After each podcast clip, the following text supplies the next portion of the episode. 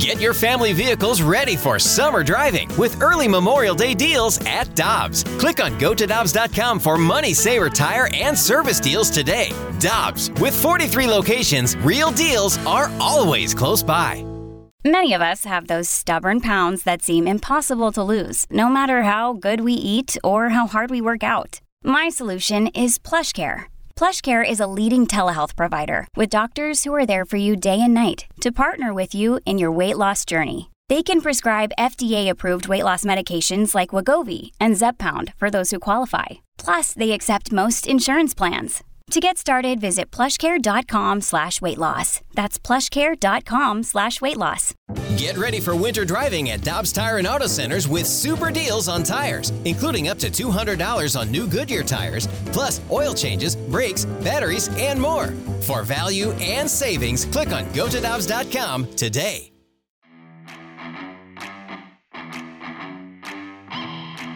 It is official. Tonight's Cubs Cardinals game is postponed. This coming from Major League Baseball in a press release. Quote, following an additional positive test for COVID 19 by a St. Louis Cardinals player, tonight's scheduled game between the Cardinals and Cubs at Busch Stadium has been postponed to allow for additional testing and to complete the contracts tracing process. Major League Baseball will continue to provide updates as they become available. Again, the big news there Cardinals versus Cubs tonight has officially been postponed. They say that it is an additional positive test. So it sounds like at the moment it's just one positive test, and it is by a Cardinals player. With all of that as the backdrop, let's go out to the Brown and Crouppen celebrity line to be joined by Zachary Binney. He's an epidemiologist. He is an assistant professor at Oxford College at Emory University, and he writes about sports injuries on the side as well for Football Outsiders. Zachary, we appreciate you taking the time to join us on such short notice. What was your initial reaction when you saw after the Cardinals had been in quarantine for almost two weeks, suddenly they have another positive test that popped up? Well, my initial reaction was this was foreseeable. So first of all, let me let me couch this a little bit uh, carefully. Is that um, we have seen a couple of false positives apparently from MLB's testing, so it's possible. I don't think it's particularly likely, but it's possible that that could turn out to be the case tomorrow or so. All of my uh, speaking right now is assuming that this is in fact a real case. So the question is they went into quarantine on Friday. They came out of quarantine on Wednesday. That's five days that they were in quarantine where the virus would not have been transmitting. But as soon as you start to go back into contact with one another, the virus can start transmitting again.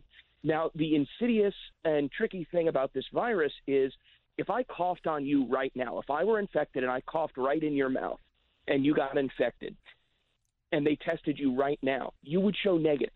It takes days for this virus to show itself. It can take two, three, five, seven days. So if you know you have an active outbreak, you have to be cautious and wait several days to make sure that the virus has worked its way out of the clubhouse before coming back.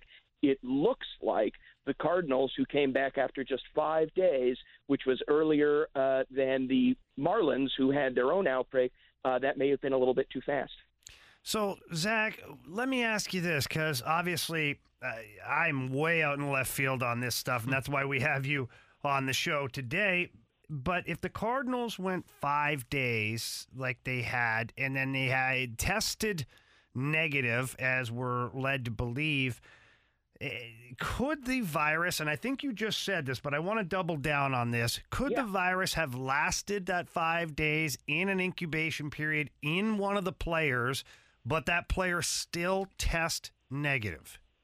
Yes, Okay. no question that can happen. Okay. So then So, what? so this could be a continuation of the previous outbreak that just didn't show itself for a while and would mean that basically the Cardinals did not wait uh, in quarantine long enough to ensure that the virus was gone. So we're talking with Zachary Binney. If you missed it, he's an epidemiologist and assistant professor at Oxford College at Emory University.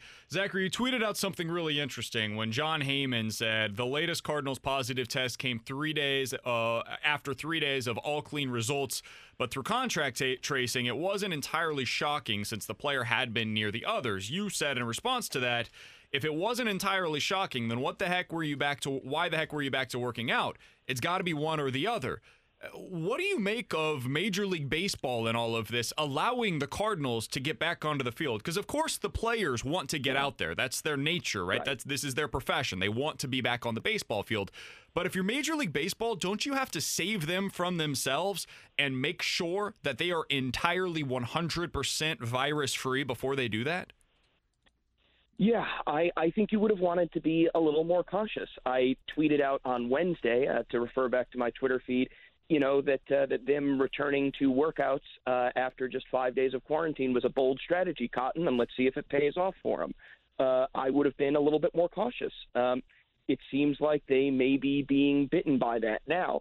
And the really bad thing would be, depending on how much contact there was uh, within the team during workouts, uh, you would be worried that you kind of have to reset the counter all the way back to day zero uh, of a quarantine because now uh, that gentleman could have, that player could have spread the virus to uh, anybody else that he came in contact with. So you want to be really, really careful. Make sure to at least set aside those guys for a five to seven day period. And, um, you know, we'll have to see how many players and other staff that potentially knocks out. So that's really interesting, Zachary. Are you saying that it's possible the Cardinals now have to restart their timeline and they, for the next 14 days, need to be in quarantine?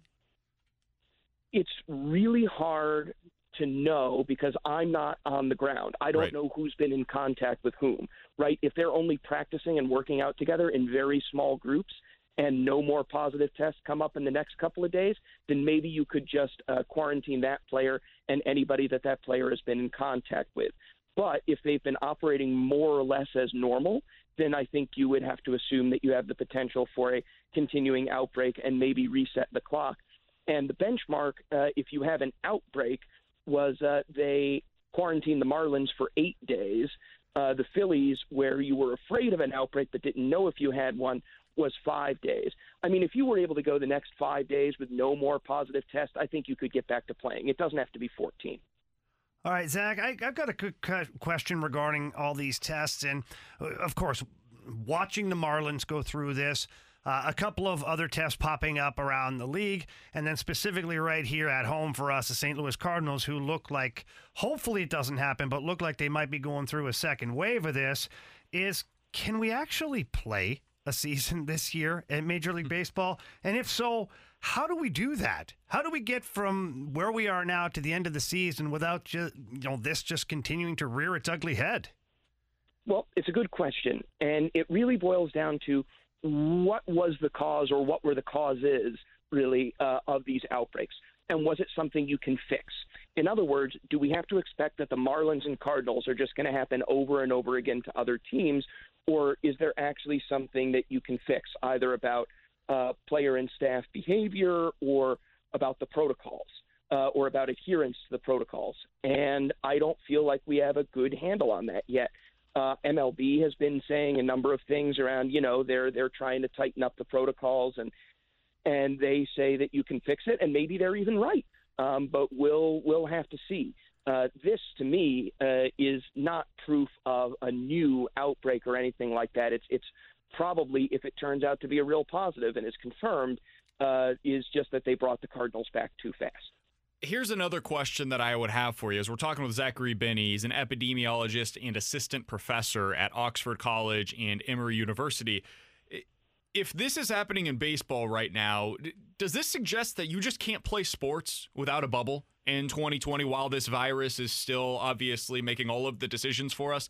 Eh, do, do you believe, as an epidemiologist, that this can happen, that you can play sports without a bubble?